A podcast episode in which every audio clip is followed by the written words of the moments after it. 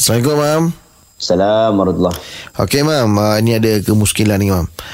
Jika uh, orang bukan Islam, Mam, mempunyai niat untuk meluk Islam tapi umurnya tak panjang, Mam, adakah beliau mempunyai peluang untuk masuk ke syurga, Mam?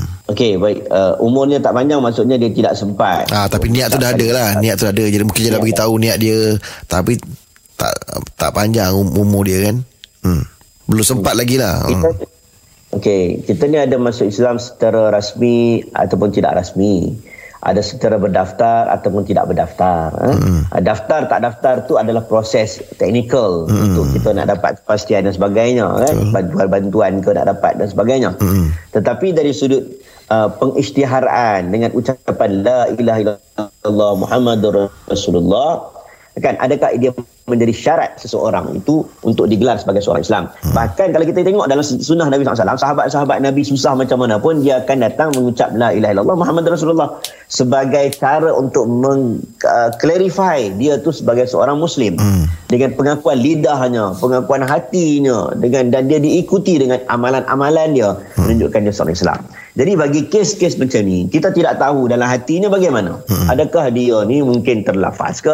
Mungkin dalam hatinya mungkin dia, dia memang betul-betul menjadi orang Islam ke, beriktikad Islam agama yang benar, Allah itu Esa, tidak ada Tuhan selain Allah. Dia beriktikad Nabi Muhammad itu betul, dia lah Rasulullah, the messenger, the prophet.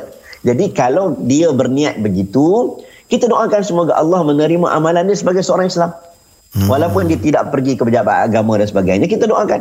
Hmm. Ha, tetapi untuk kita nak sembahyang jenazah, susahlah.